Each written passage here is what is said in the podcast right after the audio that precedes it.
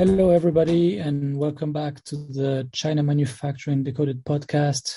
This is episode 106 already. And this is Renaud Anjoran here, your, your host for today. And I'm going to be talking with Andrew Hupert, who I've been following for a while. He he lived in China for, for many years. He actually wrote a few books, including one uh, called the, the Fragile Bridge. Uh, we'll we'll put a, a, link to it in the show notes. I still remember reading it. It was I don't know ten years ago or something. Yeah, and it, oh it illustrated so well the differences in thinking you know, and especially when it comes to deal making between an American, a typical Amer- American party, let's say someone coming straight from New York City uh, into China and dealing with someone in China who seem to be very polished and you know uh, used to the the Western ways, but actually still thinks very much in a Chinese way, and all the conflict it can create. So that that's a good uh, good little book. Uh, quick, uh, quick, quick read. But anyway, to get back to the topic, Andrew is actually uh, now in Mexico, has been for some time, and he is a an expert in uh, negotiating and um, how to say. I would let you introduce yourself, but the main topic of today is not really about manufacturing in China, but actually more about manufacturing leaving China and what what is uh, leading a lot of companies, especially American ones, to consider leaving China. So, hi Andrew, how are you doing? Thanks for joining us. I'm, I'm not. I'm doing really well. Uh, it's uh, great. great. to be here. i have been reading you for forever, for a very long time. uh, so you're you're one of the first yeah. uh, one of the first people I started reading uh, when I was getting up to speed on on manufacturing in China. So mm. it's it's interesting that we're talking now uh, when Yes. My view is that manufacturing is not necessarily leaving China, but it's spreading. It, it's it's um, it's it's moving to other places. Not I'm not saying that the the China manufacturing economy is going to be a thing of the past, but for you know, and mostly I'm going to be speaking about when I, talk about the West, I'll be talking about the mm-hmm. United States and and and uh, Europe, especially Northern Europe. Mm-hmm. So for uh, you know, for the West, for um, Americans and Europeans, it's necessary to diversify supply chains. It's necessary to to move supply chain and uh, to make uh, redundant supply chains. Mm. That means you've got to start looking beyond China. Just a little bit of background. I moved to China. I, I, I moved to China proper. I, I lived in Shanghai. I started living in Shanghai in 2002, and I lived there until uh, 2010. But prior to that, I had been living in Asia. Um, to, to, name the cities, I was in Hong Kong, I was in Taipei, I was in Kyoto in, in Japan.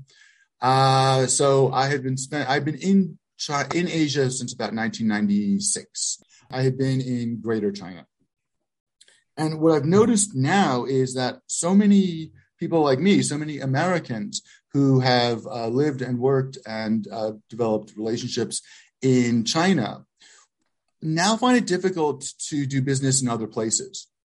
China uh, made China made it very easy to do business uh, in China, especially manufacturing, because the, uh, special economic zones and, and government policy, those five year plans, made made it pretty integrated and pretty streamlined.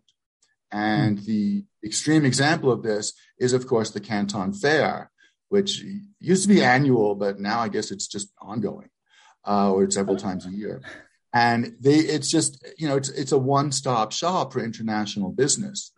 And when american manufacturers and american brands come to places like mexico for the first time one of the things that shocks them is that it's all diy it's all do it yourself and i think that this is one of the big trends we'll be looking at uh, as we look at what, what i've been calling globalism 2.0 yeah, that's pretty interesting. And um, you explained that actually you have a podcast uh, called Globalism Globalism 2.0, right? Can, yes. Can you can you summarize a little bit what what you call globalism 2.0 and why 2.0? All right, globalism one, globalism classic for us, for people our age. Historians will argue that globalism has been going on since the Bronze Age and before the Bronze Age.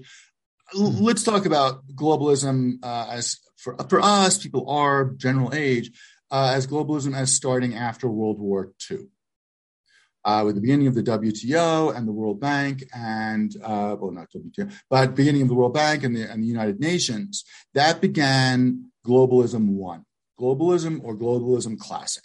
Globalism one was characterized by U.S. leadership, U.S. and European leadership. Um, basically spreading their rules and their operating system around the world, and everyone else had to follow that, that operating system. And this was um, an outgrowth and an evolution of the old pre World War II colonial system, where Britain had the the empire. The the, the sun never right. the sun never mm-hmm. on the British Empire. Mm-hmm. That sort of gave way to this globalism one point, uh, you know, old classic globalism, where the U.S. made the rules. Mm-hmm.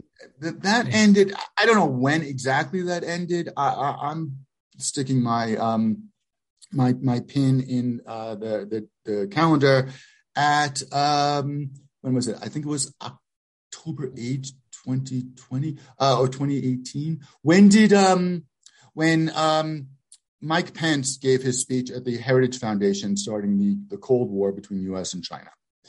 uh, that pretty much ended globalism 1.0 the new globalism we're in, and globalism is going to exist. The United States may not be running things. The United States may not even be involved in the global economy after 2025.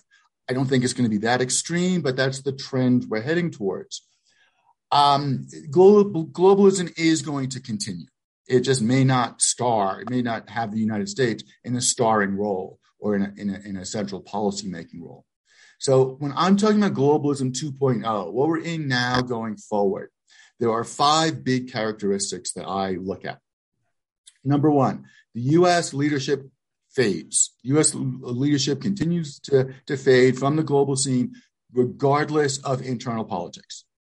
You know, even if there's a Republican, if there's a Democrat, it doesn't really matter.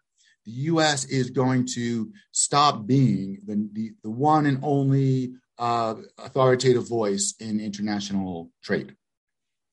Number two, we're going back to a period of spheres of influence. And when I first wrote this a few years ago, I was looking at Russia as potentially having a, a large sphere of influence. Clearly, that's that's fading, uh, and the main ones are going to be U.S. and China. But we, you know, what I'm seeing here is Latin America is is emerging into a uh, is trying to emerge into a trading bloc. Southeast Asia is not going to have much of a choice but to strengthen uh, ASEAN. Uh, Africa is is trying to start a trade group. The EU is, of course, very a- active, and India is now becoming uh, much more assertive in international, uh, you know, in, in forming its own sphere of influence. So we're going to go back to this period of a, a sphere of influence where people within your, your trade group get preferential treatment and, and duty free um, imports and exports, and outsiders don't. Mm-hmm. Number three, global institutions are crumbling and they're going to give way to these overlapping trade agreements. And this is what we're seeing in Asia now with CPTPP and with ASEAN and the, the, new expanded ASEAN. Meanwhile, the WTO and World Bank are having less and less of an impact in the world. Mm. Now, this was the, the sanctions that the US and Europe put on Russia after the Ukraine uh, invasion. It's sort of a double edged sword on this point. So, if the point is that global institutions are fading, the, uh, the United States and, and Europe sort of counterindicated here because they were very effective in leveling institutional sanctions on Russia, things, especially the, the SWIFT uh, settlement, um, settlement system. So that would seem to argue uh, that global institutions are still strong. But if you look at a map of who took part in these sanctions and who stayed out of these sanctions, you know, most of the emerging world, most of, of emerging economies stayed out of the sanctions and it's just the United States, Australia, and, and Europe that are you know that are leading the charge. So it's sort of this might be the last gasp of the old global institutions because now what China and to a lesser extent Russia are going to do are going to be to, to work to are, are going to develop workarounds to these global institutions that are now being I don't, yeah. I don't want to say weaponized, but are being used uh, to to implement policy. Mm-hmm. Uh, number four, and this is another one we're seeing uh, very well. Uh, technology is being increasingly politicized, and mm-hmm. China gets this. I don't think the U.S. gets this. The U.S. is relying on a lot of private business to uh, carry a lot of water uh, for national policy.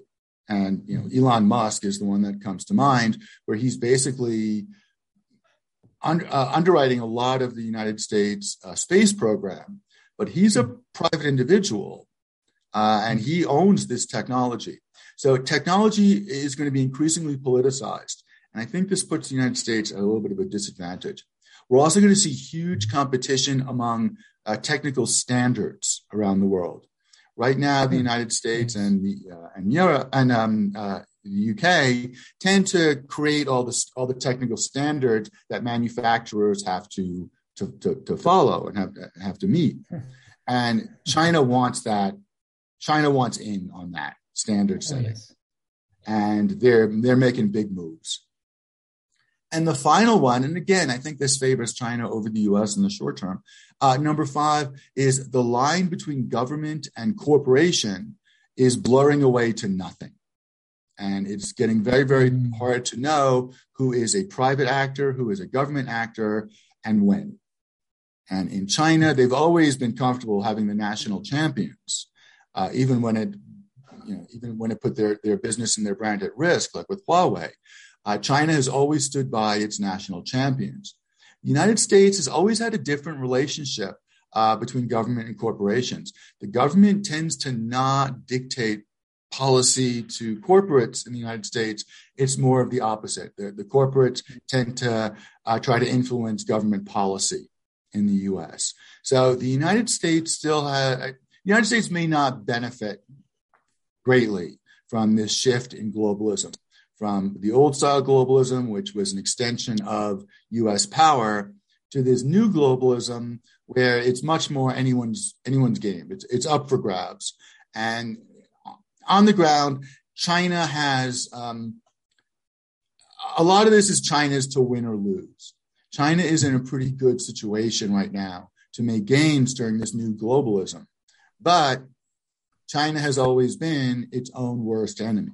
So when thing you know just as things are looking good and china can you know the, the, whatever empire in chinese history you're discussing just when things are looking good and it, you know you can expand and you can make progress that's when um, things collapse yeah, so it's not there's it, it's not a clear yeah. there's no clear winner or loser in this but this is how i see the, the development yeah and like every time you you write or you you you speak about some some some of these mega trends, I'm always nodding my head. Yes, yes, yes, yes. This sounds so so so true. Yes, yes.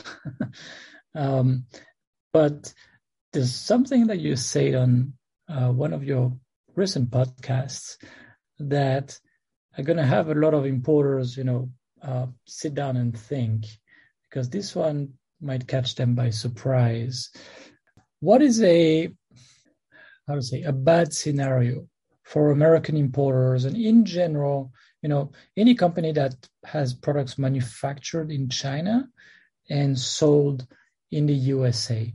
What what is a, a bad scenario in the next two, three, four years that they have to take into account in their planning? Can, can you talk about this a little bit? Uh, my number one concern is adverse regulations. Mm. Bad regulations, and not the direct regulations, but the unintended consequences. And this is what we're seeing in the United States now, where the in the United States right now, just about anyone in Congress can can can make a trade rule, can can can hmm. propose a, a law or a bill having to do with with trade uh, and having to do with U.S. China trade.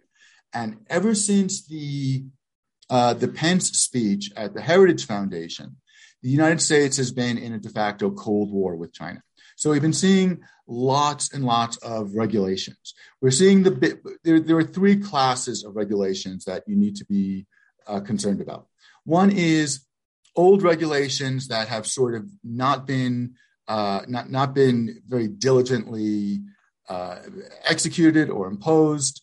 Uh, things like most favored nation uh, regulations and just uh, the the the, F, the Foreign Corrupt Practices Acts and um, the, the, the the Foreign Investor Act.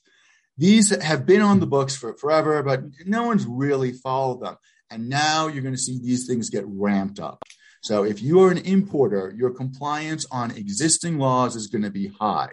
You know, you're going to be spending more, spending more money, spending more time, and spending more, more sanity trying to comply with existing rules that are being implemented in a, in a new or more stringent way. Number two, however, is more dangerous, and this is the new rules. And a, a lot of uh, a, a, lot of these new rules are going to pop up, and we saw these under the, uh, the, the second half of the Trump administration when they were uh, they had whole classes of, of products that couldn't be imported, classes of yes. products that couldn't be exported, uh, and lots of new restrictions. I'm not talking about tariffs yet. That's class three. Mm. So class two is going to be all these new rules, like you got to certify that your products aren't being made with slave labor from Xinjiang. Right. Right. Okay. Where's the form for that? There is no form for that. What's the procedure for that? There is no procedure for that. Yes. Who makes the decisions about that? We don't know who makes the decisions about that Because customs and border, right? I guess in the U.S. We don't know. Uh, we don't. We don't know or not. It could be customs. It could be mm-hmm. immigration. It, it could be uh, Treasury and finance. It could be the mm. SEC. We we have no idea. You know these. This is what I'm what I'm so concerned about. These politicians who have a base in you know in in rural United States or in urban United doesn't really matter. They are now going after 2022, after the midterm elections uh, this year in November, the United States is going to has a, there's a strong chance the United States is going to shift to a de facto one party system where the only competition, the only real political competition is not between Republicans and Democrats, but between Republicans and Republicans. Mm-hmm. And how are they going to compete? They're going to compete by being more and more MAGA, more and more America first. And who makes the, the easiest target for this? China. Of course. So if you want to impress your constituency in Arkansas, what do you do? You're going to make a rule that says any importer must certify that Christianity isn't being persecuted. Christians aren't being persecuted in the, the country of origin. Okay. Where's the paperwork for that? Where's the form for that? Who makes the decisions on that? We don't know. So right. th- this is the the big this is the big problem facing. Um, I say American uh, business American businessmen, but it's really everyone. But it's mostly mm-hmm. American. If you're importing into the United States, you're going to have to comply with a lot of new rules that sounded good when they were announced in Washington, but are now a nightmare when you are trying to do the paperwork and you are trying to comply. And this is going to be your big problem compliance is going to be increasingly difficult and increasingly expensive. And that leads to number three, the third set of problems, or the third set of new laws that Americans uh, and Europeans have to worry about, which is the tariffs. Those tariffs that went on the books in the last uh, administration, just about everyone agrees they're a bad idea and everyone agrees they're contributing to inflation, but they're not going anywhere. And there's no serious conversation to pull those tariffs off. And the only way they're going to pull those tariffs off is if a, a new Republican Congress replaces them with something more, you know, more stringent or more expensive or, or more difficult. So yes. I'm not really worried about uh, an American uh, or a European procurement manager coming to a deal with a Chinese factory manager. That I think is going to continue unabated.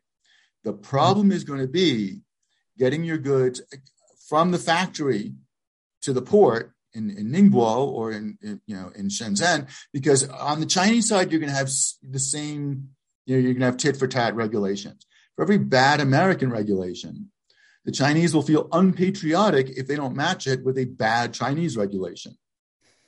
So well, it might be it might be much clearer and much better targeted, right? Yeah, it'll still be bad though. it'll be clearer. You'll know why the shipment can't leave the factory, but mm. the shipment still may not be able to leave the factory gates. And um, mm. you know, it's the it's going to be the, the, war of the bureaucrats, and the in the war of the bureaucrats, um, the the loser is is the procurement and the the procurement manager and the factory manager. We, we've reached a point where not, and, and I think this is probably occurring in, in Europe as well. Bad economics has become good politics, or, or bad international, a bad uh, international economics has become good domestic politics. Right. And I'm right. very yeah, concerned about this in the United States. I'm concerned about it in France too. Yes, true, true. But it's, it's, yeah, it's been very, very clear in the U.S. I mean, I think everybody who watches and, and listens to the politicians, you know, can feel that beating China up is always popular. You know, they always, always. earn points when they do that. That's the point, right? yeah, and that's see, right now the the U.S. government is still is still split between Democrats and Republicans. Mm-hmm. After the midterms in uh, November, there's a good chance um, it will be a much more Republican government. Right. And there, there's you know, no one knows for sure, but there's a good chance that by first quarter 2025, we are looking at a Republican-controlled Washington U.S. government. And then the competition is between Republicans who can come up with the toughest, most anti-China laws. Right. So we don't have so, that much time, and that's the subtext here. We're not. Yes. Yes. You're nodding. I'm nodding. Everyone who's listening to us is nodding their heads, going, "Yes, yes, yes." What I'm saying is, we've got a timetable. We've got a timer on this, mm-hmm. and by first quarter 2025, the situation uh, between the U.S. and China could get just incredibly bureaucratic, incredibly expensive, and just not worth the profit. Right, and someone might get I don't know, five containers being shipped and underwater, completely refused for entry into the US for some obscure reason. We're not, and... we're not, we're it's not even that. Two boats in front of you might be having trouble.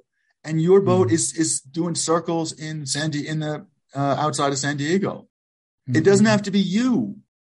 It can be two, it could be someone in front of you online.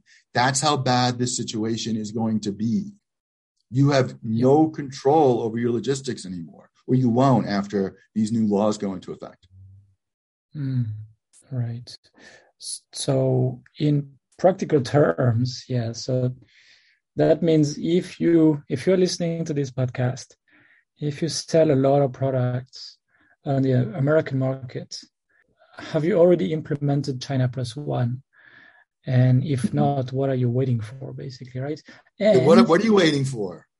And maybe if you're already at China plus one, well, maybe the plus one, be it um, Vietnam, Mexico, or some other place, you know, how to grow that uh, so that most of the products are made in uh, in that other country, right?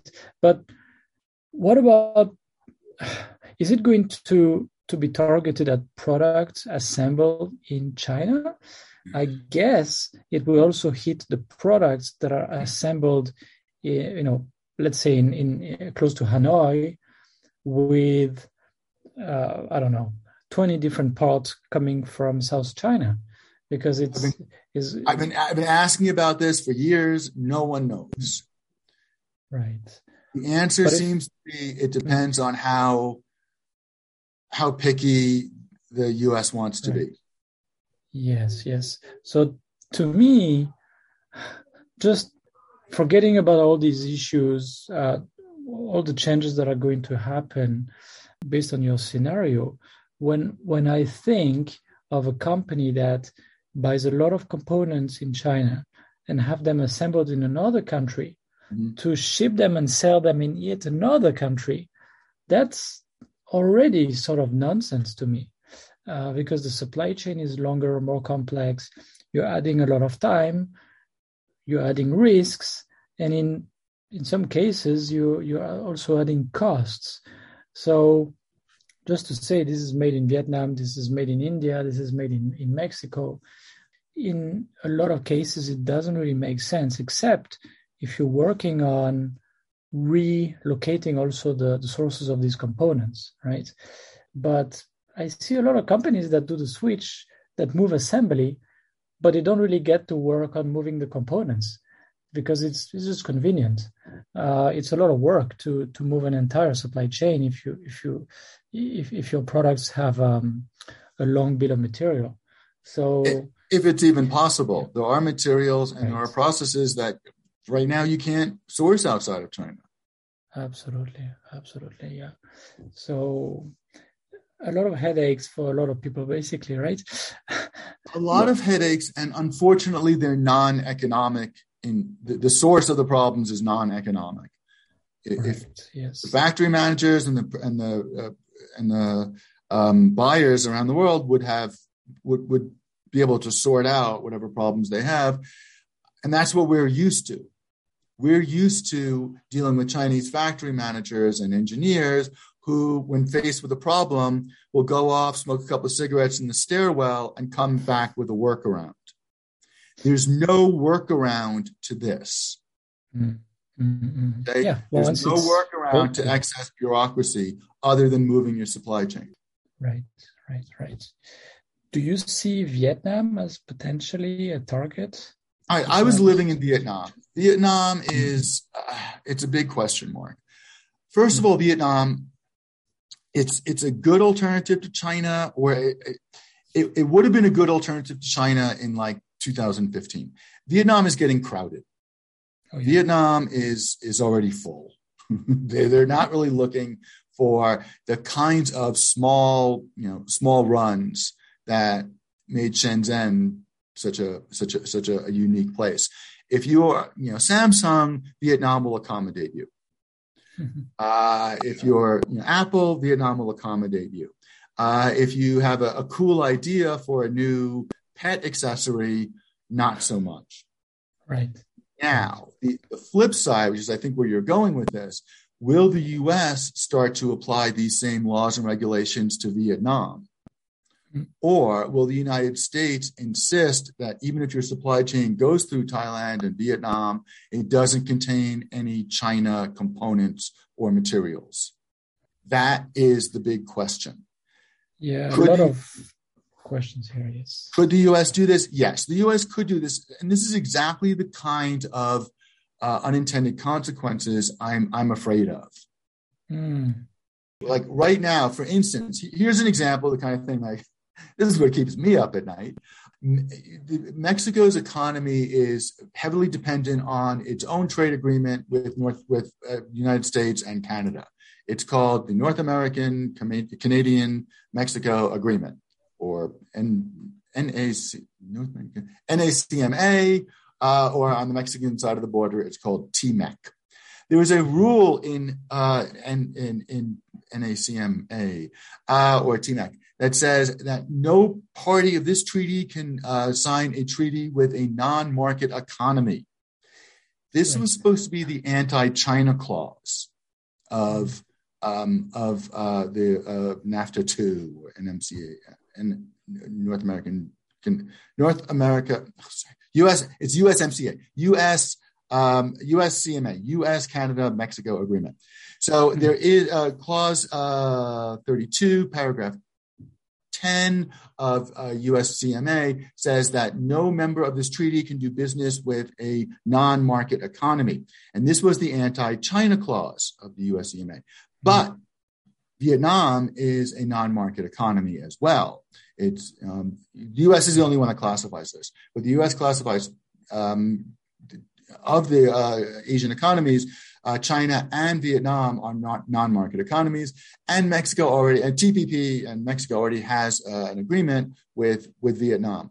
So it's very up in the air how picky the U.S. wants to be when it starts creating these new trade trade laws. But there's a lot to work with, and if the U.S. starts banning uh, non-market economies, or if it starts banning uh, anyone whose supply chain runs through China, it's going to be extremely disruptive for Southeast Asia. Yes. Oh, absolutely. And for you, you know, for those of us that do business there. Yes. Oh, yes. So, what about Mexico? Because you've been there now for, for some time.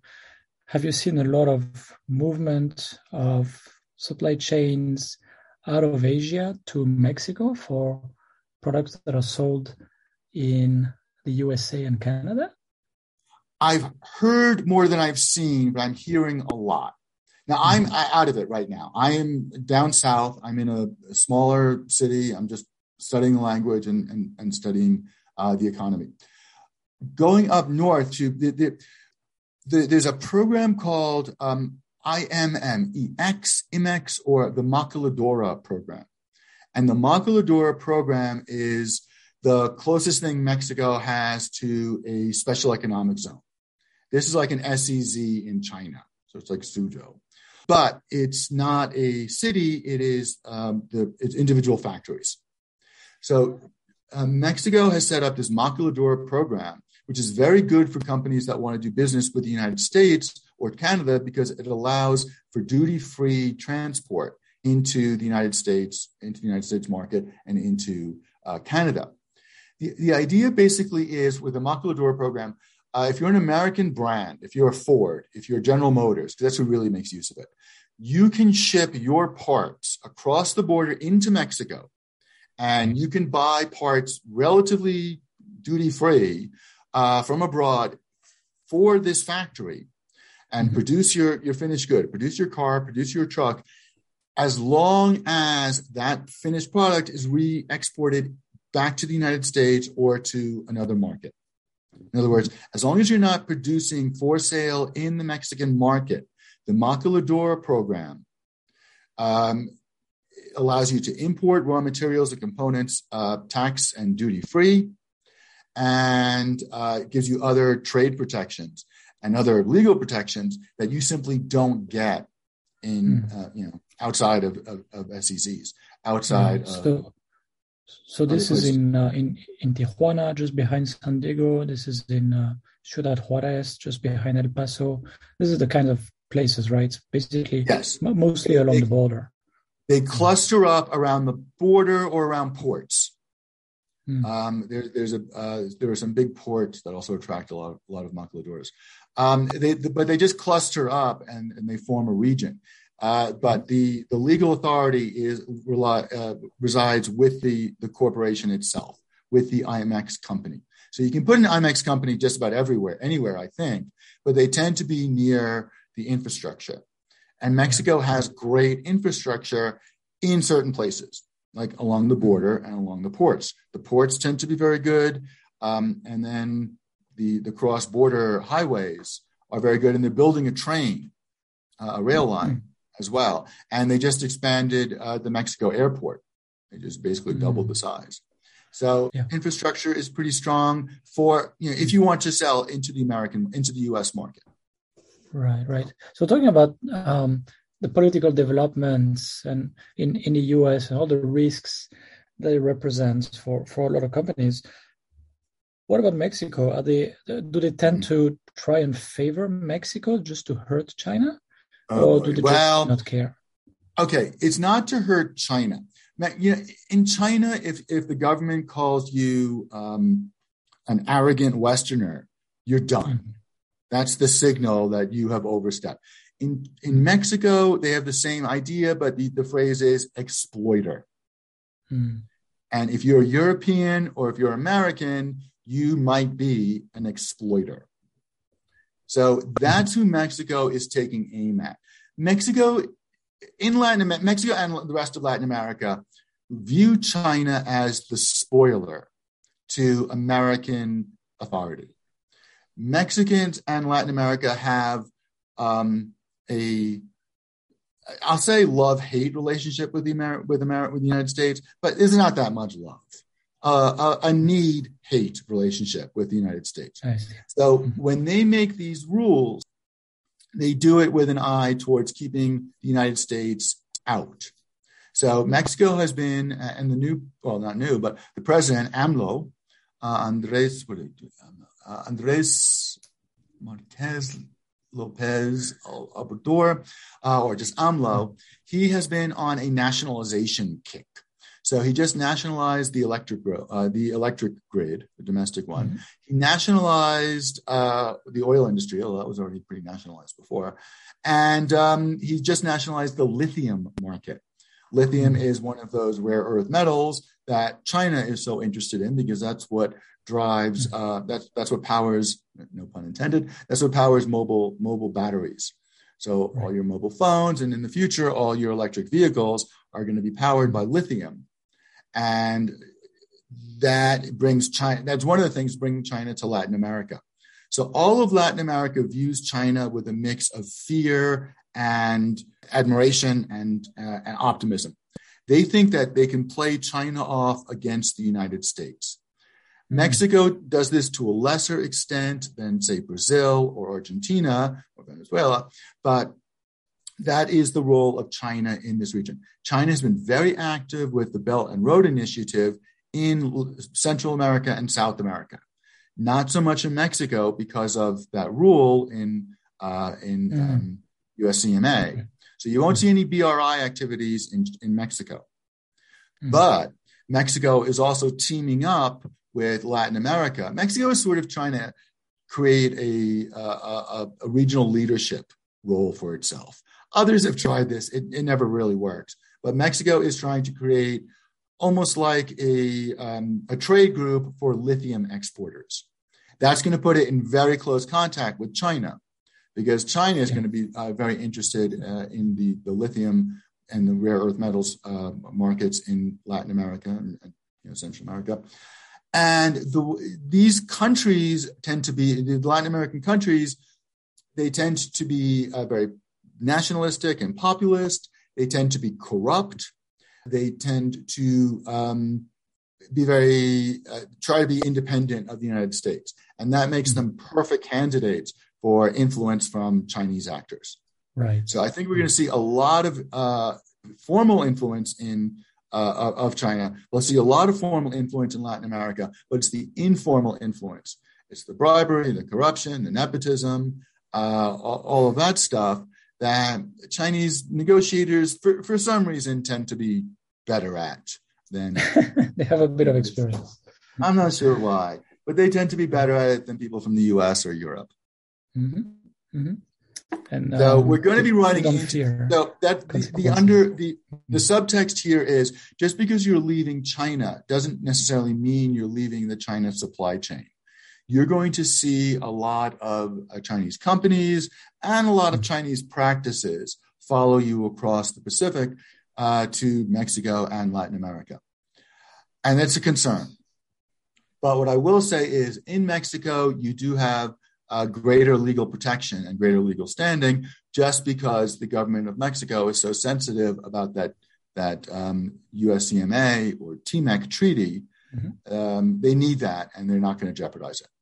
So that's going right. to keep that's going to keep BRI at bay uh, mm-hmm. in Mexico, but it's not going to help with your other problems of bad laws being passed by the United States. the United right. States, we have the Monroe Doctrine, which no one's talked about for, for, for 40 hmm. years. Hmm. But the Monroe Doctrine was this informal U.S. declaration that Latin America was part of the U.S. sphere of influence.